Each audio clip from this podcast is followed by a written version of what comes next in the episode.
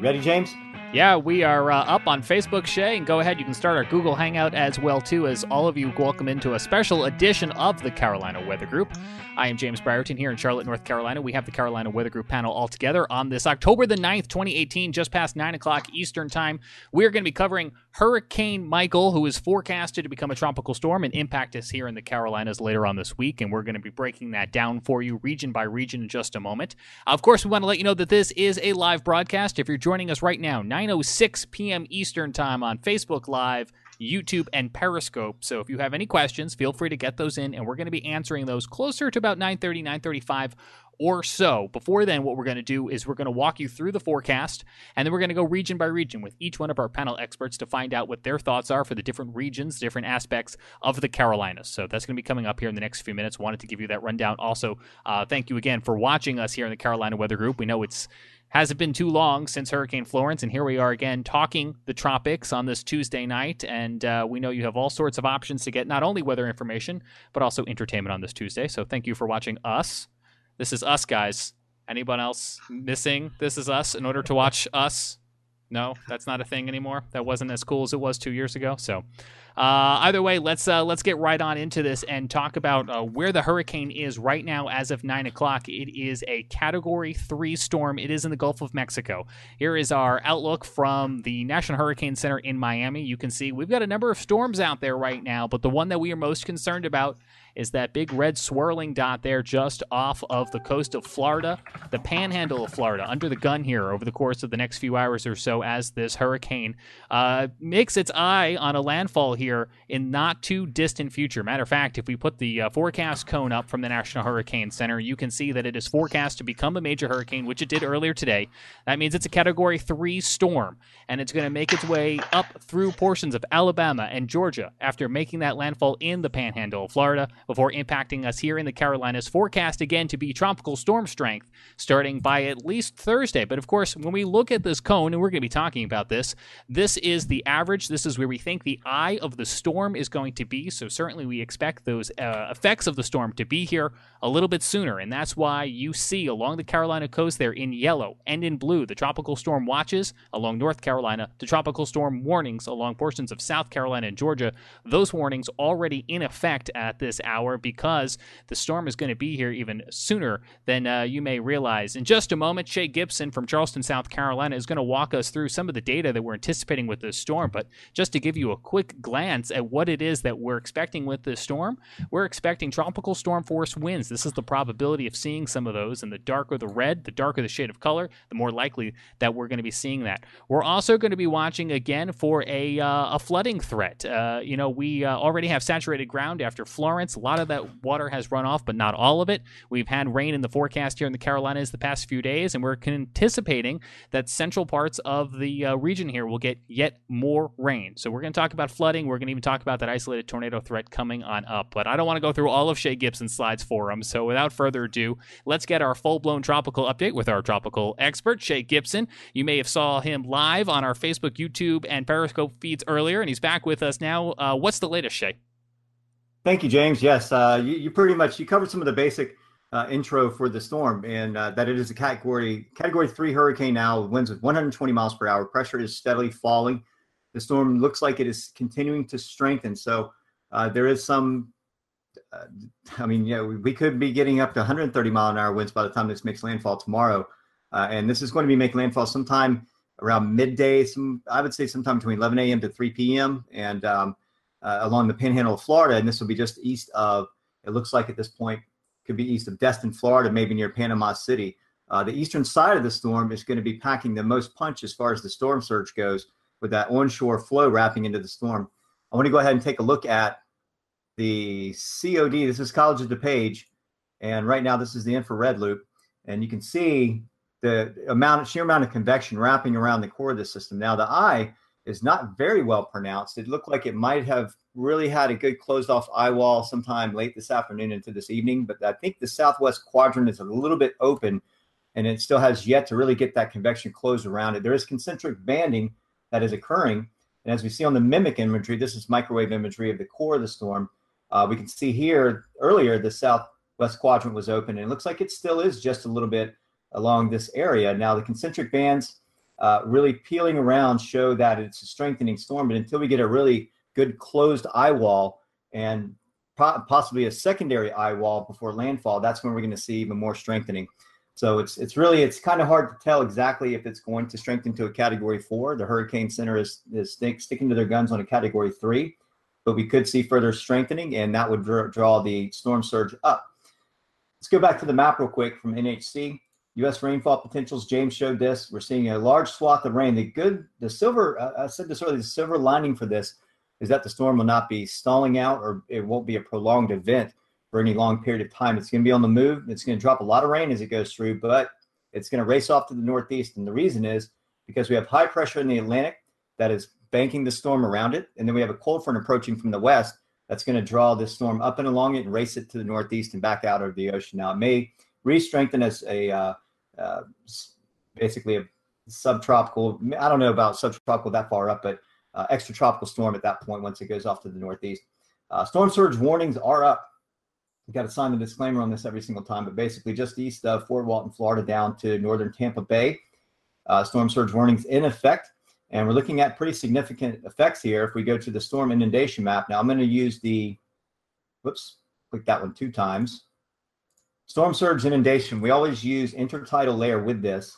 And as we zoom in, we start to see uh, a lot of reds and oranges of this storm, especially right here uh, in this area of Florida, just east of Panama City, where we're going to be getting nine feet. If we bring the, the legend up, we can see greater than nine feet above ground. NHC does call for some of these areas of Apalachee Bay, uh, all the way over towards Cedar Key, getting possibly 10 to 12 feet of surge above ground level. So this is pretty significant for these areas. Some of these outwards islands most likely will be covered. Uh, there is some instrumentation that we at WeatherFlow have in this area, but we don't. Sus- we suspect that we're probably going to lose those instruments uh, due to the storm. Just the sheer wind and the surge itself is probably going to cover up the stations and, and rip them off of their nav aids that they're on. Uh, looking at um, our storm track viewer, and you can see this on windalert.com slash storm slash Michael, and you'll be able to see this product right here, but shows the winds in the area already elevated from a Titan gradient from high pressure. Uh, we have 22 to 27 miles per hour. Uh, these winds are going to continue to come up through tonight. We'll probably get to tropical storm force winds at some point tonight, overnight into the early morning hours, and then that's going to continue to increase throughout the day with conditions deteriorating into tomorrow afternoon as this storm makes landfall as a Category Three, possibly higher. Now, Saffir Simpson scale. Let me pull this up over here. This is your standard Saffir Simpson scale with storm surge effects. Category three starts at 111, goes to 129. So we're already seeing 120 mile an hour winds. We get nine more miles an hour or higher. This is going to become a category four. So the surge may come up on those inundation maps. Uh, so it's not a not a good case scenario for the folks along the panhandle of Florida as the storm continues to strengthen, and that's largely in part by sea surface temperatures being very warm. So at 28 29 degrees sea surface temperatures, this is this translates basically to about 82 to 86 degrees Fahrenheit for a lot of these uh, areas of the Gulf of Mexico. Tropical cyclone heat potential, if we look over this area, very rich. So the warm layer is very deep in the Gulf of Mexico, especially uh, where the loop current pulls the warmer water around as well. This is feeding the warm water belt that eventually becomes the Gulf Stream, but this is very rich, deep, warm water right now that is fueling this storm. And with relaxed upper shear aloft, it looks like the storm will continue to uh, intensify overnight and into tomorrow. So it still has about a what 12, maybe 16. Looking at the time now, maybe 16 hour window to to intensify even more. So hopefully it won't, but it is possible. And I hope everybody along the area where the forecast cone is, I hope most of these folks have evacuated or gotten out. Uh, so definitely check with your local National Weather Service offices along the coast of Florida, which is Tallahassee and Mobile, Alabama, pushing inland towards Peachtree in Georgia and up through Columbia GSP, the Weather Service offices there, and along the coast. We're looking at storm surge, minor surge along the coast up to a couple of feet with tropical storm force winds. And so we'll, we'll get into that in a little bit. That's the basic rundown of this system. Lot it's going to be having widespread effects. So there's lots to talk about, James. Back to you. Thank you very much, Shay Gibson in Charleston, South Carolina. We'll be seeing, seeing Shay again in a few minutes. And he's right. You know, if you live in a low lying area, if you live, maybe you're watching us from the panhandle of Florida, you, of course, are under the gun here first. So if you're thinking about getting out and you live along that Gulf Coast, now is the time because the clock is very quickly running out.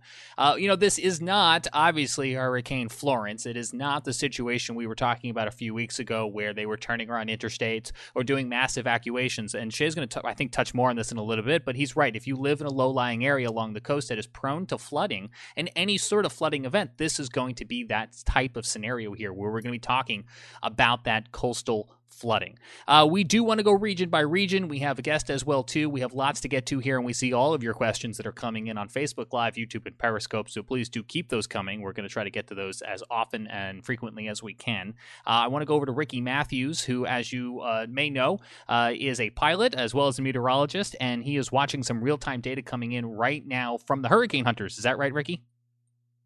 Yeah, watching some of the uh, flight ops come in tonight from the Hurricane Hunter aircraft, they, they, actually had two of them in there simultaneously earlier today. So that shows you how important that data is. They've been flying a lot of these aircraft in throughout the afternoon and the morning hours to gather data in all the different quadrants of Florence. Uh, what they do, if you're not familiar with how Hurricane Hunter aircraft work, is basically they take a C 130 or a P 3 uh, military aircraft with propellers on them and they fly them into the air into the hurricane. Uh, couple thousand feet up and they use different instruments, different types of observation techniques to get those winds down at the surface. And so some of the data that we've been seeing this evening coming in from the hurricane hunters has showed uh, surface winds up to 130 miles per hour. And of course, that would correspond to a category four hurricane on the Saffir Simpson scale. You see, that's one of the most recent flights as the uh, aircraft is still flying around in the storm. And James, if you click on that little graph there on the bottom left, uh, we may be able to pull up the data and see some of the recon obs. There's some of the wind barbs that they've been uh, pulling off recently, but certainly uh, 130 would classify as a Cat 4. Pressure's been dropping throughout the evening hours, and Shay, you know, that kind of all comes together. The interesting thing, this system kind of has a, a rather large eye, and so we seem to have that pressure drop, and then slowly over the past little bit, the winds have been picking back up, but certainly picking back up and corresponding to those pressure drops. Yeah, Ricky, um, looking at the, the hurricane recon now, uh, where they're going in, we're seeing the, the wind speeds uh, picking up. I think there was a, a, higher reading at 700 millibars of, of 120, I think what the NHC says, but looks like the speeds are starting to pick up here. And, um, you know, 115 knots would definitely push it to the mid. I think that would might put it near category four, maybe not quite there yet, but we'll wait and see what the data compiles and what they what they derive from it. Uh, there's there's so much data to go over, and then also the modeling that goes with it as well. So they're they're looking at ships model in particular for one of them uh, for guidance on it. So big question I think uh, is is where this is actually going to go through, punch through Georgia and into the Carolinas, and what effects we're going to have. So we'll probably need to uh, head over to Chris or I'll let James guide that yep. one, but yeah, we, we can talk about the coastal zones too. And Jared, you know, I'll pull up the National Weather Service latest briefing and we'll go from there too. So back to you, James. Thanks, Shay, and thank you, uh, Ricky, as well too. We're going to continue to look at that, and uh, we do have we've done a couple shows in our archive about the hurricane hunters and the role that they play. There are live human beings right now flying a plane probably in the one place most of us would not want to be, right in the middle of this category 3 hurricane, getting us data points that otherwise we wouldn't be able to get because satellite from space radar from the ground, those buoys floating in the water, and the sensors along the shoreline are, are great, but they can only do so much. So those hurricane hunters right now flying through the storm, as uh, Ricky mentioned, there are two aircraft out there right now, and so we'll continue to keep an eye on that and collect data as well too. Uh, we do have lots we want to get to, and we kind of do want to go region by region. So what I'm going to do, guys, is I'm going to mix up our rundown a little bit and just verbally walk us through here. I want to go to Chris Jackson next in Columbia because Chris, I want to talk a little bit about the forecast of this storm, and I can show some of these model runs here actually before we come to. I want to have you talk a little bit about what it is that you're concerned about in Columbia, and then I want you to have uh, have you bring in uh, Melissa if you'd like. But if you'd like, I can start by showing some of those model runs that uh, Shay was just alluding to, and there are a couple of them here that you guys um, know that we frequently look at. And I'm going to go back to tropicaltidbits.com, uh, which is what we were just showing you a moment ago in order to show you those recon flights. But I also want to walk everyone through just visually here, just to set the stage for the conversation we're about to to have. Using the American model over the course of the next day or two, you can see that the storm there, that L right along the panhandle of Florida, comes ashore and moves across Georgia, kind of crosses just south of probably Georgia over Macon and into the Carolinas, closer to uh, the Columbia, uh, the Charlotte, uh, the Raleigh areas as well too. Uh, we look at a couple different models, uh, as you probably have heard. There's the European one. Uh, imagery looks a little bit different, but I'm going to go ahead and roll this all the way back, and we're going to do the same thing. And you're going to begin to see here that that low is going to kind of come in and for the most part move across that same area. I'm sure by the time by the time our show is done tonight, we're going to show you those spaghetti models, which even breaks these down a little bit further. But even if I play the Canadian model back a little bit, you can see that for the most part, we have a lot of consistency here. This this storm, this low pressure system on the map here, for the most part, give or take, is in uh, kind of that same location. So we have a lot of confidence in this forecast. Chris Jackson, what is it that you feel confident in? What is it that maybe you don't feel confident in just yet? When you talk about the Midlands, how are you guys preparing? What are your concerns? Hey, James. Uh, yeah, absolutely. So basically, what we're going through is, uh, you know, with with this storm that's going to move up from the southwest from the Panama City area. Uh, you know, the big the biggest concern is is going to be you know the threat of heavy rain, some tropical storm force winds, and also you know my biggest threat is going to be uh, you know isolated tornadoes with uh, some of the bands as it as uh, Michael approaches the Midlands. Um, just you know looking, uh, I'm going to go ahead and share my screen real quick because I got some good stuff here. Sure, Chris. Sorry, I had I had the Weather Service uh, CAE up there with some of their their PDF briefing, but let me know if you need right. any assistance with that. Yeah, yeah, I got I got the uh, the latest briefing up, and now we got tropical storm warnings out uh, for Burke County, Georgia, Barnwell, Bamberg, Orangeburg. Uh, yeah, that's all the tropical storm warnings through Thursday, and we still have tropical storm watches out for uh, Richmond County over in Georgia, then Aiken, Lexington, Richland, Calhoun, Clarendon, Sumter, and Lee County just through Thursday also. And then we have flash flood watches through all counties until Thursday. So, you know, if you're if you're south of the Greenville Spartanburg area, anywhere, you know, between let's say Newberry and, and the coast, you're under a flash flood watch or, you know, uh, and if you're anywhere from Columbia to the coast, you're under at least at, at bare minimum tropical storm watch. Uh, just uh, scrolling down through here, you know, some of the expected impacts, winds, you know, 30 to 40 miles per hour sustained with gusts to 50 are expected in the area, you know, between Wednesday night and into Thursday. And, you know, with that being said, uh, 45 inches of rain. And uh, like I was talking about, the big, my biggest threat is going to be isolated tornadoes. You know, everybody needs to re- really be paying attention, especially early Thursday morning uh, you know, by sunrise Thursday morning and through, you know, the middle part of the day on Thursday, because it looks like, you know, with some of the model data that the, the center of Michael is going to come really close to Columbia. Now, I'd almost put a $20 bill on the table for 50 miles on each side of Columbia. I mean, there's just that much consistency, which is something that, you know, recently we haven't been uh, accustomed to. It's been a lot of uncertainty, but you know the track of this, I feel you know from the National Hurricane Center, the National Weather Service, all the local you know, weather forecast offices, us, you know, everybody seems to be really confident on where this is going, and you know I think for the, the Midlands, uh, you know, one of the biggest things is going to be the rain, the gusty winds, and tornadoes.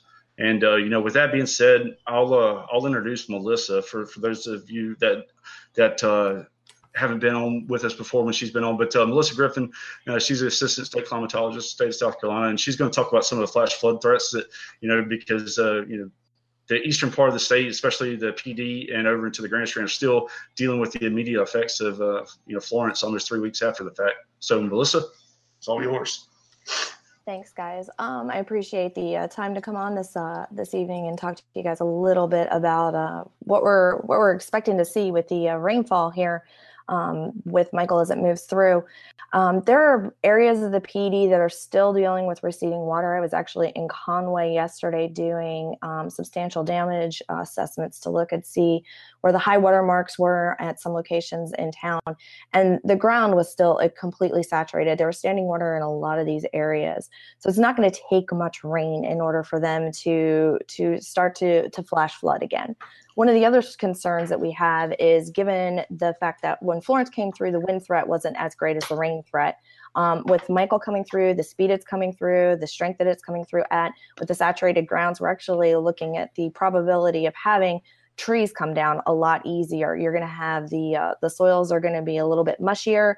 Um, get good strong tree um, that doesn't have a lot of bend to it still has the leaves um, in it can can easily topple and even some of those trees that um, look like they're in good health may not be because the root system has been substantially disrupted or um, damaged because of all of the leaching from the different things that were in the, the standing water um, within the Pee Dee area. So that also is going to weaken the tree. So we may end up seeing some of this tree damage as a result of the the waters that we've had that, that have been sticking around in the Pee Dee region for the last two weeks. Right. And, and, Melissa, if you want to take a look at my screen up and, and, and James, if you want to bring it up uh, to the audience, I've got the flash flood guidance out from the, the, National Weather Service over one, three, and six hour period. If you just want to kind of talk about that and maybe what, what we could expect, you know, I can I can go between whichever hour you want to see. Yeah, go ahead and pull up the flash uh, flash flood guidance. So yeah. what we're looking at is the the amount of rain that it would take um, to fall within a certain time frame in these areas in order for a flash flood to actually happen.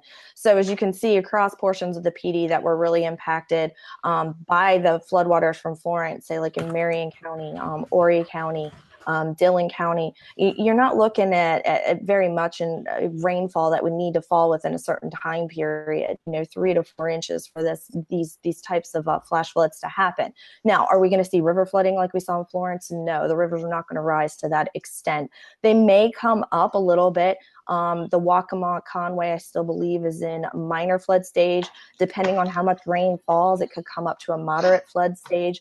I believe the River Forecast Center, Southeast River Forecast Center, um, said that there was a probability it would come back up to moderate stage if they got substantial rain in the area. But we wouldn't see river flooding like we saw in Francis. But with the saturated ground and the inability for it to to hold any more water, you would actually see the water start to collect a lot quicker than you um, than you would see typically um, in any type of you know landfalling system. We just have these this leftover rain, these leftover saturated soils that are just basically going to compound the problem.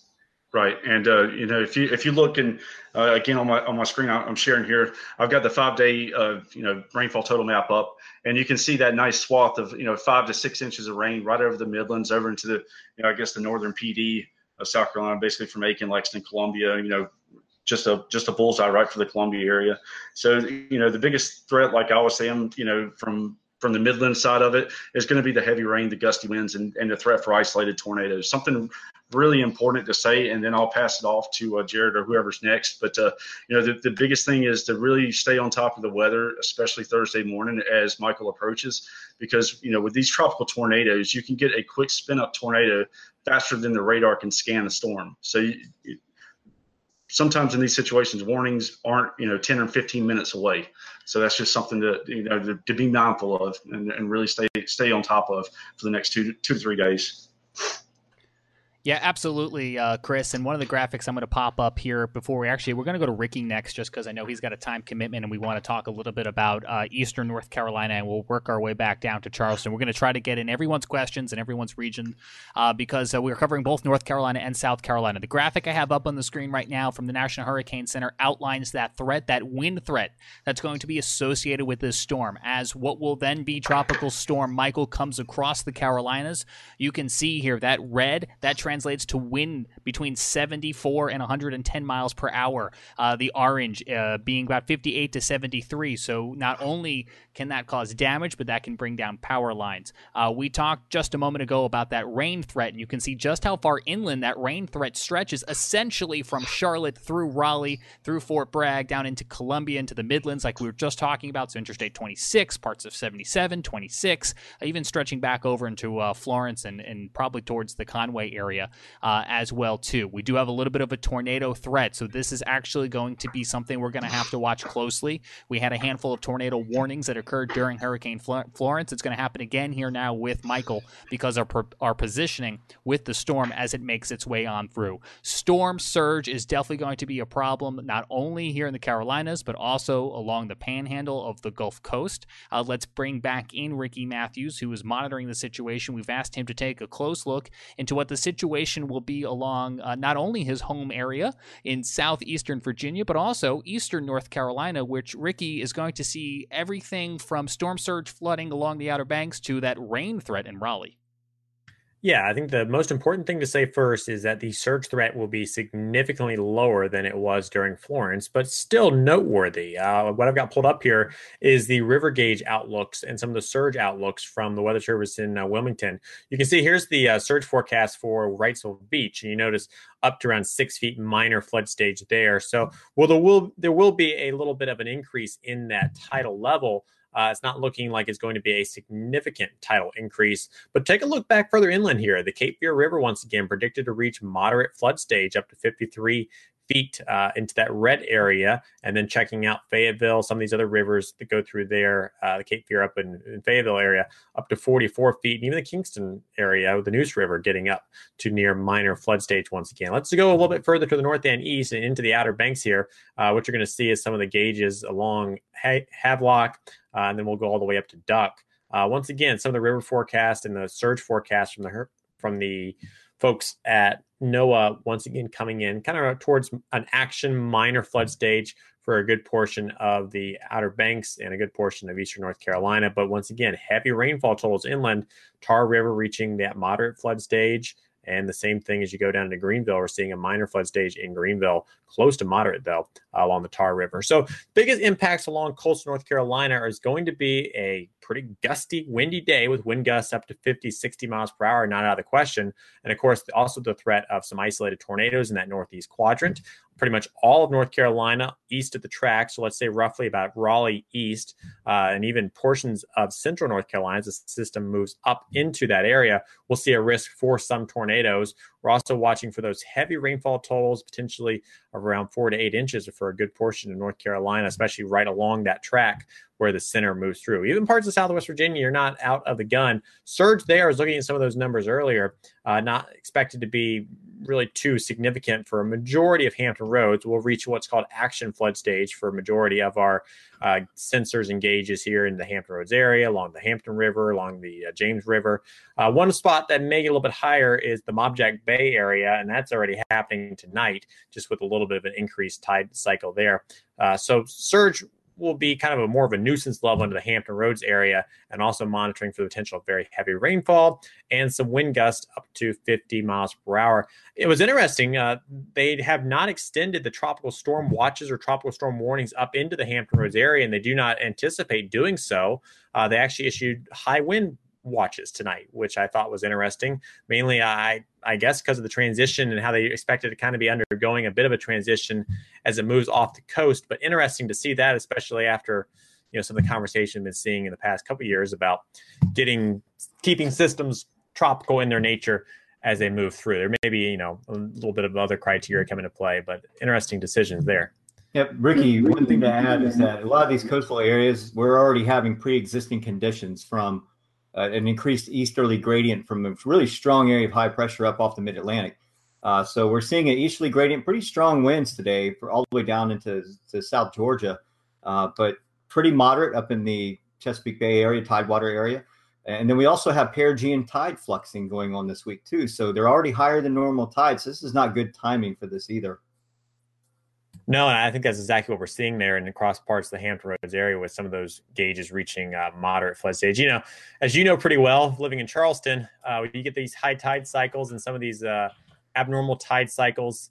Doesn't take much to cause a little bit of water getting onto some roads. And so I, I wouldn't be shocked if some of the normal spots that flood across Norfolk, Hampton, uh, down towards the Outer Banks see a little bit of water from the system.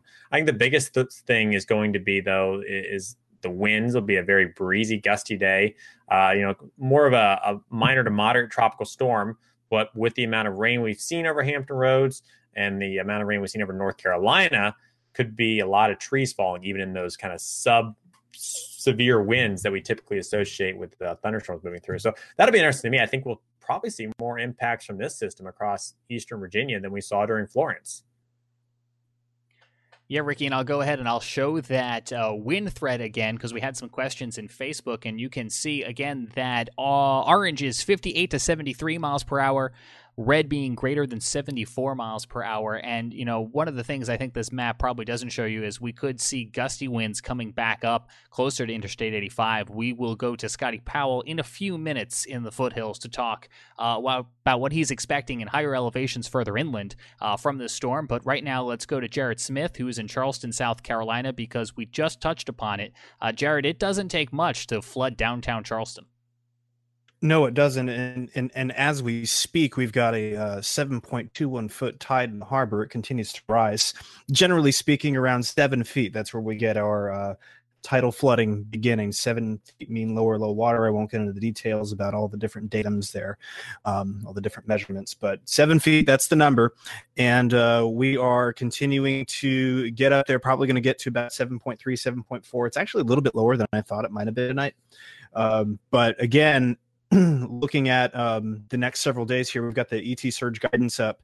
Um, Shay's got that up for me, and and again, we're going to see a li- maybe a little bit of a lull. Um, some uh, looks like a Sunday or not Wednesday morning, Wednesday afternoon. Sorry, and then and then it gets and then it, and, then it once the center gets closer, then we're really going to start to see that um, tide spike up, and it could we could get close to that eight foot number. I don't know that we make it there, but it's certainly something that we're going to watch. And again, it, and again, it, it doesn't matter as much, you know, if the tide is six or seven or eight feet uh, when it comes to flooding when we got rain involved, and, and we're going to have rain involved. Um, often. In fact, we've got rain involved right now. This is actually just a, completely different system, completely different little trough, uh, moving up, uh, kind of in between, kind of an in betweener, uh, moving in. But we've got rain right now in Charleston. Uh, hearing it outside uh, my window here, and uh, and so it, it's going to be kind of a, a, bit of a rainy, stormy night. Uh, things we're looking for over the next couple days. Um, you know, I, I got to emphasize, you know, Chris touched on it earlier. He talked about it, and and, and definitely, certainly here near the coast, uh, you know, the tornado threat is real. Uh, I think we should be definitely taking it seriously. It, it's um, we're going to be, you know, just coming in on the wrong side of the storm. And if we get any breaks in the clouds, uh, that's going to potentially aid instability and um, aid some of those spin ups coming in off the ocean. Tropical tornadoes are brief. They um, are hard to warn for. Ask any warning forecaster; they're very hard to warn for. Um, Charleston it will remember Irma, um, and, uh, and and what that was like. Uh, it was kind of a harrowing few hours during Irma. So hopefully we don't have a repeat of that, but we should be prepared for that possibility. Uh, winds coming up tropical storm force across the um, know, across uh, eastern South Carolina, certainly a possibility. Um, gusts up to tropical storm force. I think we're going to see a little bit more than Bradford pears coming down this time. Uh, Florence for Charleston and Point South was mostly a non-event, um, and so this is going to be much more of an event than uh, than Florence was for us. Now, as we get further up into the uh, as we get further up towards the Grand Strand in those areas, uh, like Melissa said earlier there is uh, there's still water on there's still water on the ground. There's still plenty of water. The Waccamaw is still flooded.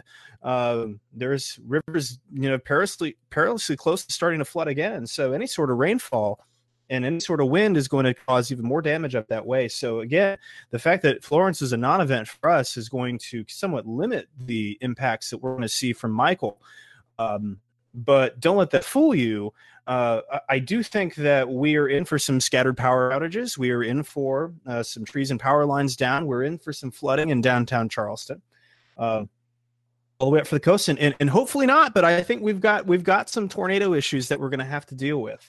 Um, National Weather Service did something interesting with flood threat. They issued a coastal flood advisory that goes for the next few days. I don't think they've ever done this before. Um, I like it. I think it's a good idea. Highlights the threat uh, pretty well, and so right, uh, roughly uh, midday Thursday, when the winds shift around to the northwest, um, that coastal flood threat is going to come to an end. It'll actually, be pretty nice on Friday, uh, but uh, in the meantime, you know, just heavy rainfall. You know, you know, there's going to be potential for localized flash flooding. Uh, you know, downtown especially, be really vigilant about this and um, and again that tornado threat and, this, and, and that tornado threat is going to come overnight Wednesday. So make sure that you have a way to receive warnings. Make sure that those warnings can wake you up. Um, that is critical. Uh, hopefully, we don't need it. You know, hopefully you won't need it. But again, the wireless emergency alerts, great way to do it. Uh, make sure that you uh, have those turned on, and, uh, and your NOAA weather radio, and just some batteries and flashlights in case you do lose power. Um, but overall, you know, again, it, it could be worse, but it could be a lot better too. So we just want everybody to be vigilant about this and and you know, don't freak out, but prepared. Um, it could it could definitely be a pretty significant pain in our rear ends for the next couple days. James, yes. back to you. Thank you, Jared. We will be monitoring it. Weather radio's good reminder. Uh, your cell phones, as we all know in the past week or so, we all got that reminder about how they can be used in emergency situations. Uh, we talked a little bit about the Midlands a little bit earlier. I want to go uh, up to Scotty Powell, give him a chance to weigh in because I know he is concerned about the terrain and the rainfall that they're going to get uh, there in western North Carolina. I'm going to ask him to speak a little bit, of, if he can, about upstate South Carolina too, north of 85, where we start to get into a little bit of that terrain. And then we have some other things related to storm surge and, of course, all of your great questions that are coming in. Uh, Scotty, uh, what is it that you're watching at this hour? Thank you, James. Uh, luckily, here in the Carolinas, you know, we really didn't uh, feel a lot of the effects from Hurricane Florence, and uh, somehow we uh, are, are, are, kind of avoiding the major impacts from Hurricane Michael as well. I'm going to uh, share my screen here. This is the latest information. I I couldn't come up with any graphics better than what uh, what is is being shared from the Weather Service here. Let me. There we go. Uh, so this was uh, the latest um, information packet from uh, the National Weather Service here in Greenville, Spartanburg, uh, just kind of highlighting the information of what's possible here in the uh, the Western North Carolina, upstate South Carolina area. Um, we'll go to this graph. I think this kind of is a great summary. Uh, winds uh, the eastern upstate um, towards the uh, the Interstate 77 corridor, and the southern North Carolina Piedmont towards Charlotte, uh, Concord, uh, Union County, places like that is where we would see the the highest wind gust. Uh, tornado threat is small, but it is a little bit there uh, along the interstate. Um, Interstate 85 corridor. That's places like Charlotte, Concord, Union County, back towards um, um, uh, oh man, uh, Rock Hill, places like that uh, in, in, the uh, northern parts of South Carolina, uh, Greenville, Spartanburg, places like that. Uh, the flash flooding threat is, I guess, the most significant threat for Western North Carolina and the, the upstate of South Carolina. that is a significant threat just because of the, the rain that um, Jared was alluding to that's happening in Charleston. Uh, that's expected to move more into western North Carolina as we get into the uh, early hours tomorrow. Uh, so we could see some rain start to uh, really uh, pile up here in the foothills. So uh, we highlight the escarpment here along the Blue Ridge Mountains. This is portions of Buncombe County, Rutherford County, McDowell, Burke, Caldwell, up into Wilkes County uh, even down towards the upstate of South Carolina. That's where we start to see those um, those higher rainfall amounts that could uh, approach four or five inches of rain.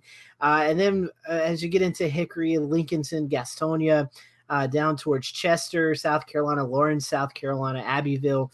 Uh, we're looking at anywhere between two, three, four inches of rain. And then once you get to Charlotte on east towards Monroe, Rock Hill, um, Salisbury, places like that, we could see anywhere between four to five inches of rain, and that is also a highlighted area for some flash flooding. Uh, in fact, the uh, the flood risk is uh, going to be on the limited side for Wednesday. Uh, and then as we go into Thursday, you can see that a significant risk of flash flooding uh, anywhere along and to the east of Highway 321.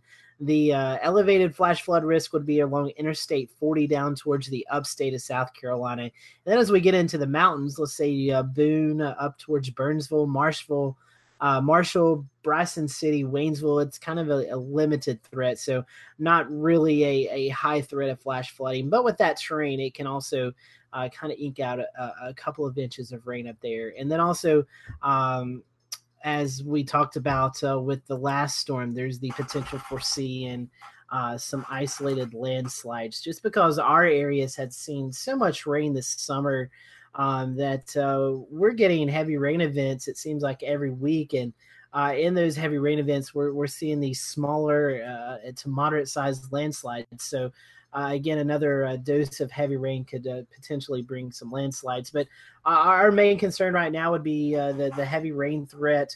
Uh, anywhere between two to five inches of rain is a good possibility for the western North Carolina upstate area. power outages is also possible just because if we do see some of those wind gusts 30, 35, 40 miles per hour with the saturated soil, that could bring down some trees and power lines. But thankfully, the tornado threat um, is to our south into our east, more towards uh, eastern North Carolina, and then where Jared and and and Chris are in the Charleston and Columbia areas. So uh, we feel like we've eked out again. Uh, again, this could all be subject to change as as Michael makes a final approach to the Florida Panhandle, but. Uh, Western North Carolina and the upstate of South Carolina, we could possibly dodge another bullet. Uh, that's uh, two for this tropical season. Uh, as we uh, really didn't get any major effects from Florence. And as of right now, uh, we think everything should be pretty good with Hurricane Michael. So, with that, uh, James, I know there's a lot of questions. Uh, Shay's yep. wanting to cover Florida. So, uh, since there's not a lot to talk about here in the western part of the state, I will uh, pass my time off to uh, to more uh, important topics. Thanks. Yeah, we have a lot going on right now as well too. Uh, about 30 more seconds before we get back into real time and some of your questions. I wanted to show this is one model run. This is the NAM, the North American model run. This is from earlier today, but I wanted to visualize for you that anticipated total rainfall. We were just talking about how some areas could see several inches of rain, uh, but I wanted to also mention we have not talked about the triad yet, and you're going to see some of the outer effects of this too, but probably most aligned with what Scotty was just talking about. So you could see an inch or two of rain, you could see some gusty conditions as well too. But for the most part, if you live closer to that Virginia border in North Carolina, whether it's uh, along the central part of the state or closer to the I-77 corridor, uh, you're going to see some effects of this storm. But uh, again, the most severe portions of this storm will likely be further to your south, uh, especially with that tornado threat we we talked about here. Just a reminder for you, it's it's really kind of where you're located on the eye of that storm where that tornado threat's going to fall, which is why when we popped it up earlier, you kind of could see that it kind of sliced and followed the coast uh, inland a bit there uh, because it's all on that eastern side of the eye. So when we look at the tornado threat outlined here in yellow, you can see it's really from everywhere from Raleigh, Charlotte to the south and to the east. Uh, this is a big storm. It is one right now that, as we are preparing here in the Carolinas, is already impacting the Gulf Coast. They are seeing effects of this storm essentially from New Orleans along the Gulf Coast, past Tampa, down towards Key West. Just look at it here on satellite. You can see just how big this storm is and how big its footprint is. And that's what we're going to be watching for over the course of the next few days. Shay Gibson, I know you're watching right now for all those folks who are tuning in or wondering about loved ones and friends along the Gulf Coast. What is happening? Happening there tonight? Right, James. Thank you very much. Um, yeah, definitely want to get back to Florida. I know there's a lot of Florida folks that are watching tonight. Uh, so uh, we, we want to I want to present uh, this the storm track again and sort of zero in and, and, tell you what's going on here. Miramar Beach looks like about the furthest point to the western side, maybe between Destin and Miramar Beach. Uh, so this area still is in the track. Now this the storm looks like it's going to head towards the eastern side, maybe near Port St. Joe. Uh, Panama City looks like a more likely area where this could make landfall. It's it's pretty close to land. We can almost kind of make this kind of uh, guesstimation at this point about exactly where it's going to make landfall. The track is narrowing as it gets to the coastline. Uh, so you know these folks here at St. Vincent, uh, St. George Island, Alligator Point, all the way up to Cedar Key. This this entire stretch is going to be the flood inundation area. High, very high storm surge for this zone. Uh, but over here on the western side of the storm Remember, I said the eastern side was the most was the strongest that packs the most punch. It's the opposite on this side as far as the surge goes because the winds will be starting out east as of right now and east northeast, eventually turning northeast and then to the north, which makes it offshore winds. When we get offshore winds, we get water that blows out of the bays. This Choctawhatchee Bay, for instance, and we get these coastal breaks where the current is going to be extremely, extremely dangerous coming through here with this water's being pushed out of the base, we may actually get negative storm surge closer to the core of this where the water gets blown out of the base, if it does in some of these areas. Uh, you know, it depends on where you are, where this track exactly takes it to how much the surge is going to be uh, emptying out versus coming in along the eastern side. Uh, I want to take a quick look at the ET surge map for the Gulf. And just to give you an idea, now I'm gonna I'm just gonna pick a spot over here. It's Apalachicola, Florida. and show you what the surge is. Now, the blue line represents the normal tide. This is the harmonic tidal uh, gauge right here, and uh, and you can see how much higher. It's about one, two, three, four, five, six, seven feet over normal, getting up towards nine feet above mean low water levels. That's why they said 10 to 12 inch surge above ground level. This is the estimation here in the black hat right here means high astronomical tide. So we're looking at several feet above that, and this is this is uh, very disturbing to see, even for a GFS prediction to go this high with this amount of water for the surge. So that that's kind of what we're looking at for this area. I know a lot of folks in the Florida area. When you get over here to Pensacola, even though the the actual red line right here is showing what is occurring, there's an actual surge from the south. Some of that has to do with perigean tide, but that's also surge out ahead of the storm. The swells are increasing.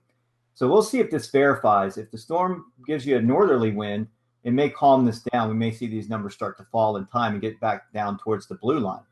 Uh, so we'll, we'll see about that to, to determine what happens. The other thing I wanted to show was the Weather Service PowerPoint for this area of Florida. Let me pull this up real quick.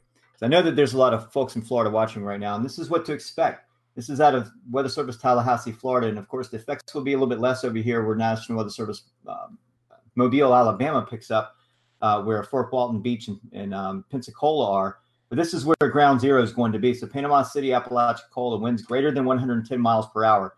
This report was done uh, this afternoon at 2:21 p.m. So this is not including the latest information. This is the latest briefing, but it's not including the latest information from Category Three. So we could see these numbers uh, spread further inland and actually widen out a little bit if the storm is growing in intensity.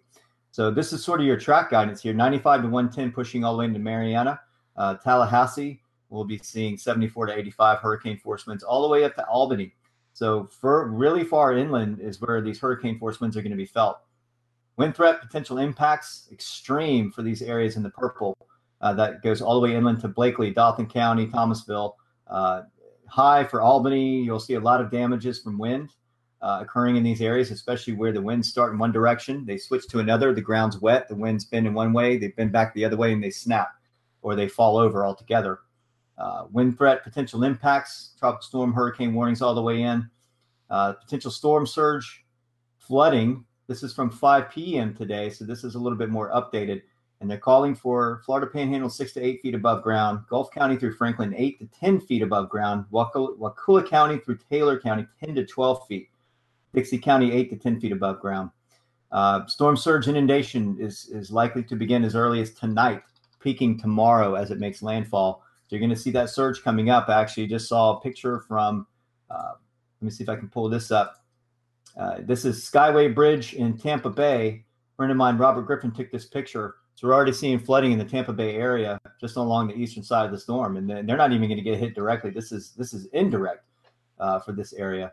Uh, so back back to here, flood inundation. We went over that. Expected storm rainfall totals. We're looking at seven to ten inches along Apalachicola, Panama City, uh, and lessening as we go further west, looking at four to five inches, and maybe three to five as we get over towards Pensacola, Florida. But these, this is ground zero where the heaviest rainfalls or the most, uh, the highest totals are likely to occur. Uh, tornado impacts elevated for all of these areas where the storm is making landfall uh, naturally, where the winds are the highest, going over the, the ground. Uh, and then there's a summary here, so I don't want to get uh, too much into all the text there, but you can definitely see some of the issues that are going to be occurring along this stretch of the Florida coastline. And uh, I think that that's going to do it for what I have to say about Florida. There's a lot of folks tuning in, wondering what's going to happen. And, and so you're seeing it. The, the, worst of it is going to be occurring along that eastern side of the storm. Once again, here's the infrared radar or the uh, satellite imagery showing the storm growing in intensity. And I think Yep. James, unless you have uh, anything else you want to ask about Florida or any questions, I, I do, I, I, do, and I'm going to let the audience at home know right now. Uh, get your questions, comments in, because in just a moment we are going to answer some of those. But before we do, I want to bring back in uh, Melissa Griffin, who is wearing two expert hats tonight, where she is currently the assistant state climatologist here in South Carolina. You spent 15 years uh, doing that in Florida. So, Melissa, I'm curious to know from a human level, having lived there, how do people prepare? What, how do they take this data and, and what impact does that have uh, as they prepare for the storm, kind of on a human level? Well, most of the friends that I know take hurricane season very seriously and maybe that's because I drilled it in their head over the years that we've been friends.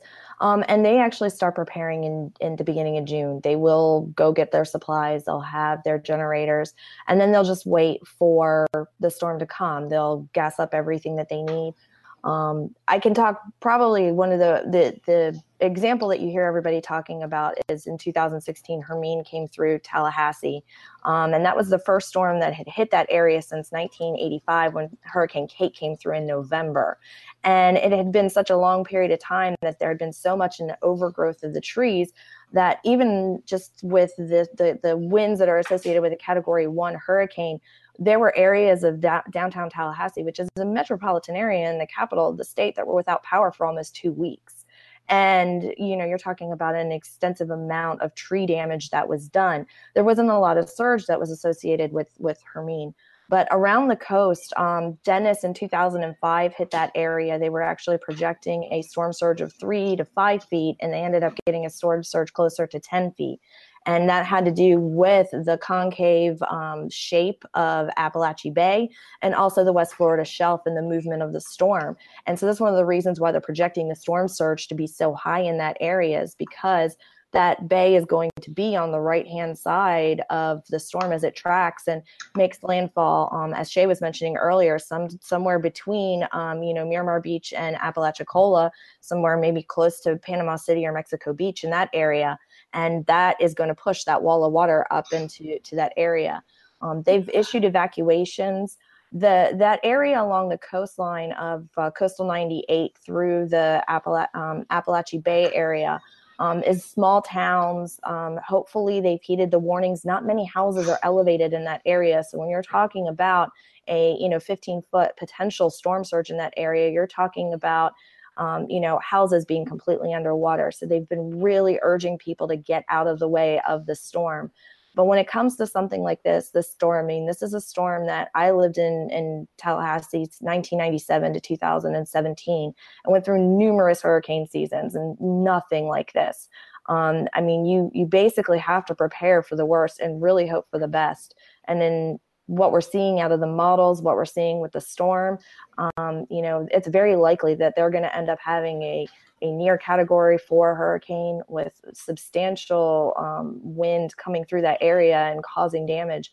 Um, and you know they, they are using terms like life threatening and devastating in in the uh, forecasts from the National Weather Service. I appreciate that perspective, Melissa, and you're so right. This is going to be a long lasting event for them during the event and all of the recovery that follows because not only are people in that area who have decided to stay going to have to ride out the storm, but all of the power outages and everything else that's going to follow. I'm sure Chris Jackson, a former firefighter, always has this on his mind that at a certain point, these first responders aren't going to be able to get out there and they're going to have to protect their own lives until the storm dies down. Is that right, Chris? Uh, that's that's right, James. Uh, you know, just depending on which jurisdiction, what agency, and and their local, you know, their local topography and geography. You know, m- most everybody suspends, you know, 911 services somewhere between the the 40 to 60 mile per hour sustained wind uh, time frame. You know, once once you get winds over that, it's it's really not safe for anybody to be on the road, and uh, you know. 60 mile an hour wind with a, a, power line dangling in the wind. That's not safe for anybody, even for first responders. So, you know, that's you know, heed the warnings. Gosh, if, if people's watching from Florida along the Gulf Coast, you know, uh, in the area that, that's under evacuation warning, you haven't left, please leave. Because I, I, I, mean, I don't know about you guys, but this might be the one of the worst hurricanes ever hit that portion of Florida that, that I know of. Open to Florida, anybody else on that one yeah, certainly a major storm, and as we talked about, the uh, t- topography is not helping us at all there. So we will continue to watch the situation unfolding along the Gulf as those of us here closer to home in the Carolinas continue to prepare for what we hope will be tropical storm Michael by the time it gets here. Uh, over the course of the last hour, you've been sending us questions on our Facebook Live, on our Periscope, and on our YouTube. And our friend Scotty Powell from Morganton, North Carolina, has been monitoring and compiling those. Uh, Scotty, what are folks talking about? What are some of the big questions we need to get to? Here before we wrap up tonight's special program? Lots of folks asking about uh, what's specifically going to happen for their area. So hopefully we've covered that. Uh, there is a couple of questions about that, but that we really haven't paid too much attention to. One of those from Deb Mim. She's wanting to know about the Augusta Aiken, um, kind of like the uh, the Savannah River Valley. And so, Chris, I know that's kind of your area. So maybe we can uh, briefly talk about what to expect in that area. Yeah, absolutely, Scotty. You got the C- the CSRA, the Central Savannah River area, you know, encompassing some of uh, uh, Edgefield County, Aiken County, top side of Barnwell County, you know, Aiken Augusta area. But you know, Aiken Augusta area is going to see you know the same kind of impacts uh, I highlighted for you know the, the, Columbia and the rest of the Midlands. And I expect four to six inches of rain. Uh, tropical storm force winds uh, uh, are possible. You know, higher gusts to, to potentially 40, 50 plus miles per hour. Um, and also the threat of isolated tornadoes. Um, you know, this is going to really start evolving for the the Midlands of South Carolina uh, and, and, the CSRA. You know, the Augusta area by uh, probably late Wednesday night after midnight and through the early morning hours of Thursday, and and it, it will just continue to go downhill until Thursday afternoon. So you know, everybody everybody that's basically along I-20 from Augusta through Lexington, through uh, you know through Columbia, all the way over to Florence, and then 95 up to the North Carolina South Carolina line. You know, 46 inches of rain, tropical storm force winds, uh, and and a threat for isolated tornadoes. Really, you know, on Thursday, late you know, late Wednesday night, early Thursday morning, through through most of the day on Thursday. Back to you, James. All right, I'll take it from right, there. Uh, no problem. No problem. Um, Jared or Shay, I'll let you answer this one. This is another area we kind of didn't cover. Uh, we have some folks asking about the Hilton Head and Tybee Island, Georgia area. Uh, in particular, Michelle's wanting to know. Uh, she's in Tybee Island tonight. Uh, she's wanting to know: Would you suggest leaving on Thursday, or should we leave first thing in the morning? So I know that's another area we've kind of not really hit on. So I'll let one of you guys talk about that. Sure. Yeah, I can take down this. That's National Weather Service Charleston that goes all the way down to Tybee, even further down the Georgia coastline. I'll, I'll go ahead and share because we didn't really cover Charleston too much. Uh, and we'll go ahead and present this. This is the uh, 5:30 p.m. briefing from the National Weather Service Charleston, which includes all the way down. We are now under a tropical storm warning, and uh, the next briefing will be at 12 o'clock midnight tonight. This is uh, not hard to find on the Weather Service under the tropical products. Really good. Uh, you can see extends all the way down. And one thing that I definitely want to show real quick is the confusion about the track showing these particular warnings and watches. See, the blue is the warning here from NHC, and the yellow is the watches going all the way up to the North Carolina Virginia border. Um, these areas from the NHC only cover the coastline. As you go further inland, then you have to go to individual Weather Service offices to get that information. So, just a, a quick point there. But getting back to the Charleston area, Impacts, we're looking at uh, wind, minor damage to roofs, sliding porch, uh, sorry, siding, porches, sheds, difficult travel on elevated roads and bridges. Uh, we're looking at storm surge inundation, and that's going to be that's going to be consistent through Hilton Head, even down into Tybee Island. We're going to have some pretty strong southerly winds, some onshore flow, really driving that water into the coastline. That's going to create that extra surge that they're talking about, and uh, also exacerbate the situation with perigean tides already pre-existing. So we're going to get a couple of extra feet on top of that if you had flash flooding for these low-lying areas. Uh, even like Fort Pulaski, the road to Fort Pulaski tends to flood in these kind of events. So just to give you an idea, down near the Tybee Island area, Hilton Head, I think most of Hilton Head seems to do okay, but those low-lying areas that you know of in your area will be flooding for sure. Uh, we do have tornado isolated uh, areas where they could experience tornado damage with power outages. Again, with the trees and power lines, some possible power outages are uh, likely to occur. That says it right here in the wind impacts. Greatest impacts elevated for winds, elevated for marine. So we'll be seeing gale warnings out pretty soon as well. Uh, overview. Uh, let's see here. Could be major, major hurricane. Let me keep going down. I know that there's some extra information here. Uh, highest sustained winds, we're looking at 25 to 35 miles per hour, higher gusts up to 45 miles per hour possible. Uh, now, earlier I did see that there was a possibility that we could see gusts 59 to 73 miles per hour. Looks like they backed down that a little bit, but we'll have to wait and see the evolution of the storm. If it goes further inland, further west, we're going to see it weaken quicker because it's over higher terrain. Earlier in the model runs, it was bringing it a little bit further down to the east along the lowlands, low and low country, and that would have brought the winds up. So the further west it goes, the less effects along the coastline. So it looks like tropical storm force winds on the lower end for the most part for the entire region uh, and that's Wednesday night through Thursday. Scattered down trees and power lines likely for the greatest impacts. We have tornado threats here. Uh, on the moderate, they they have it shaded yellow, but they're calling for moderate on that. uh, typically EF0 to low end EF1 tornadoes. So these are very damaging. Either one of them are. A lot of these may be waterspouts off the coastline that make it onto shore, uh, possibly make it onto shore. But mostly inland, you're going to see these these stronger tornadoes occur, and then likely they're going to be quickly moving. They're going to be over with by the time you get the warning. Flooding rain threats, two to four inches for the most part for most of the area. Uh, some rivers could reach minor flood stage. Rainfall forecast you're seeing here a little bit less along the coast, more inland as we head into Allendale, Sylvania, Statesboro, and up into Moncks Corner. And uh, that will pretty much do it. Uh, now, here they're saying gusts up to 50 knots possible for winds and seas. Those are the marine impact. So definitely don't be going out in a boat anytime soon. I think that'll do it. Two foot surge. And uh, that's it for the Charleston area. That covers Hilton Head and Tybee Island all at one time. All right. Thank you for that, Shay. a couple more questions. Uh, uh, Chris, I'll give this to you. Uh, Sarah lives just outside of the Columbia area. She finds herself on the west side of the track, and she has heard, and we've talked about this before, but just reading her question, she's heard the west side may not be as favorable for tornado development. Is that what we're seeing with, with what you're what you're seeing, Chris? Yeah, uh, most of the time that's the case, Scotty. You know, when you get these uh, these tropical systems, big low, big areas of surface low pressure spinning, you get the cyclonic flow on the eastern side of the storm. So uh, that's where you get the, the elevated shear, and you're really able to get those spin up tornadoes. And uh, you know, I know it's been said by a lot of people, and I, I don't want to I don't want to overstep by you know anybody from the National Weather Service or anything like that by no means. But you know everybody says that you know these tornadoes are usually weak, and and that is the case. But uh, you know, just food for thought for a lot of folks in the Lexington area. August 16th, 1994, uh, the F3 tornado that went through downtown Lexington. Uh, everybody knows what that tornado did. That come from the remnants of Tropical Storm Beryl. So you know, these tornadoes can be quite strong at times. And so that you know that's why I really want to urge folks just to stay on top, you know top of the weather, what's going on in, your neck of the woods as, as Michael begins to approach. And Chris, I want to piggyback off of that because I have two more questions, and then we'll uh, we'll kind of start to wrap things up. Melissa was wanting to know about tips for knowing if it's a pop up tornado.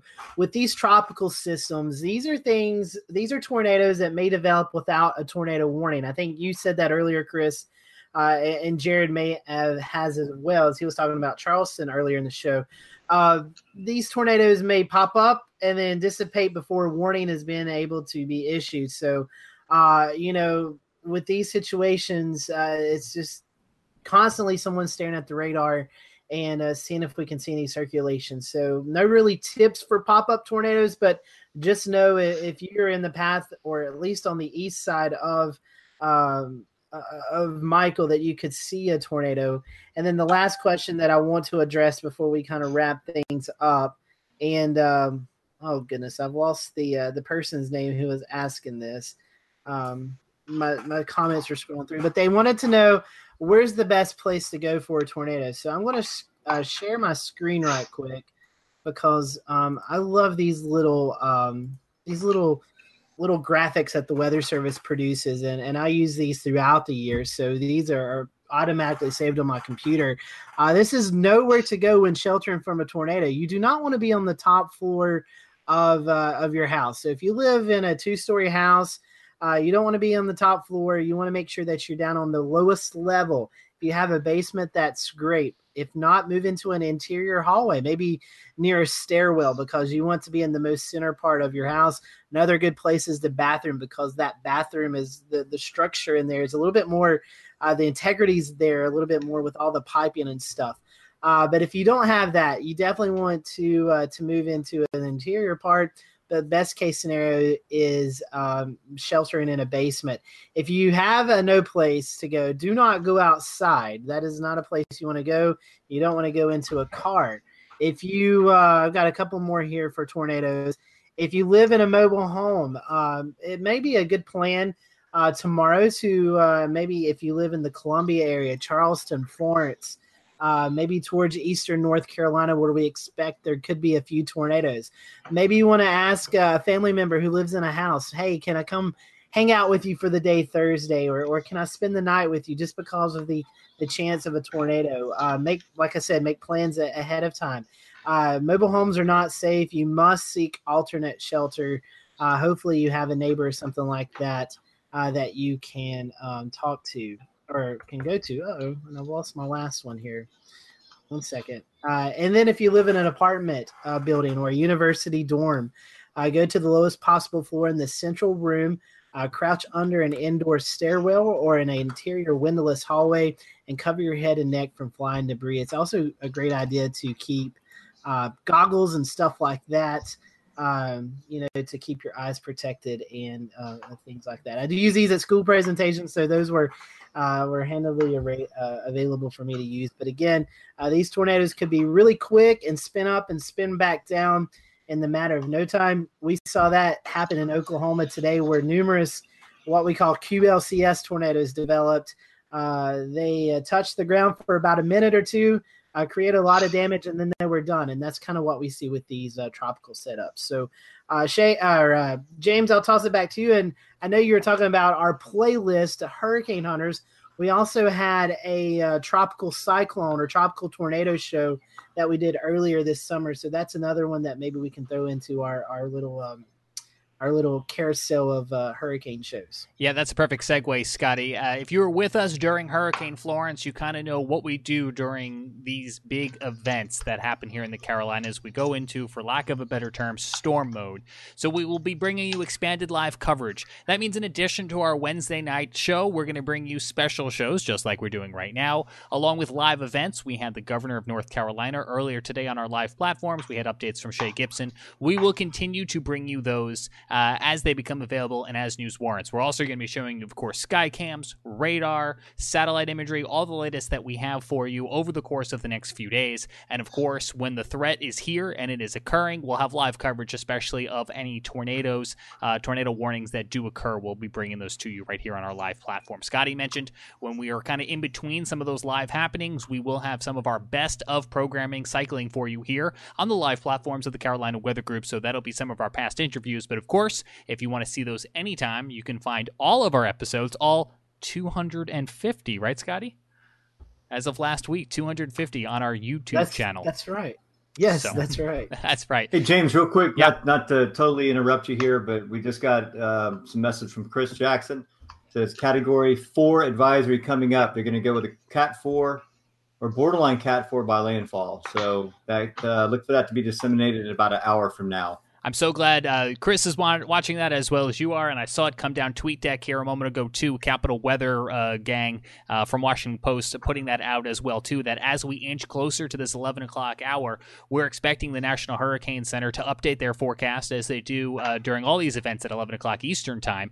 But we'll get a whole new set of uh, graphics and everything else. And as uh, Shea and Chris just mentioned, we could be looking at a Category Four storm to be coming ashore in Florida by lunchtime tomorrow. And that's just the eye. The outer bands of that storm, as you can see on satellite already, beginning to bring heavy rain and wind to the Gulf Coast of Florida. So our thoughts are with those folks, and uh, we will continue to keep you updated right here in the Carolina Weather Group as well too, with the impact here in North Carolina, South Carolina, and across the Southeast. If this is the first time you've watched us here in the Carolina Weather Group, or if you're listening to us on our podcast platforms that include Stitcher, Google Play, Apple Podcast, or your favorite podcasting platform. Hello, welcome. We're so happy you're here. We wish it was under better circumstances, but we appreciate you trusting us uh, to bring you all of this very, very important information.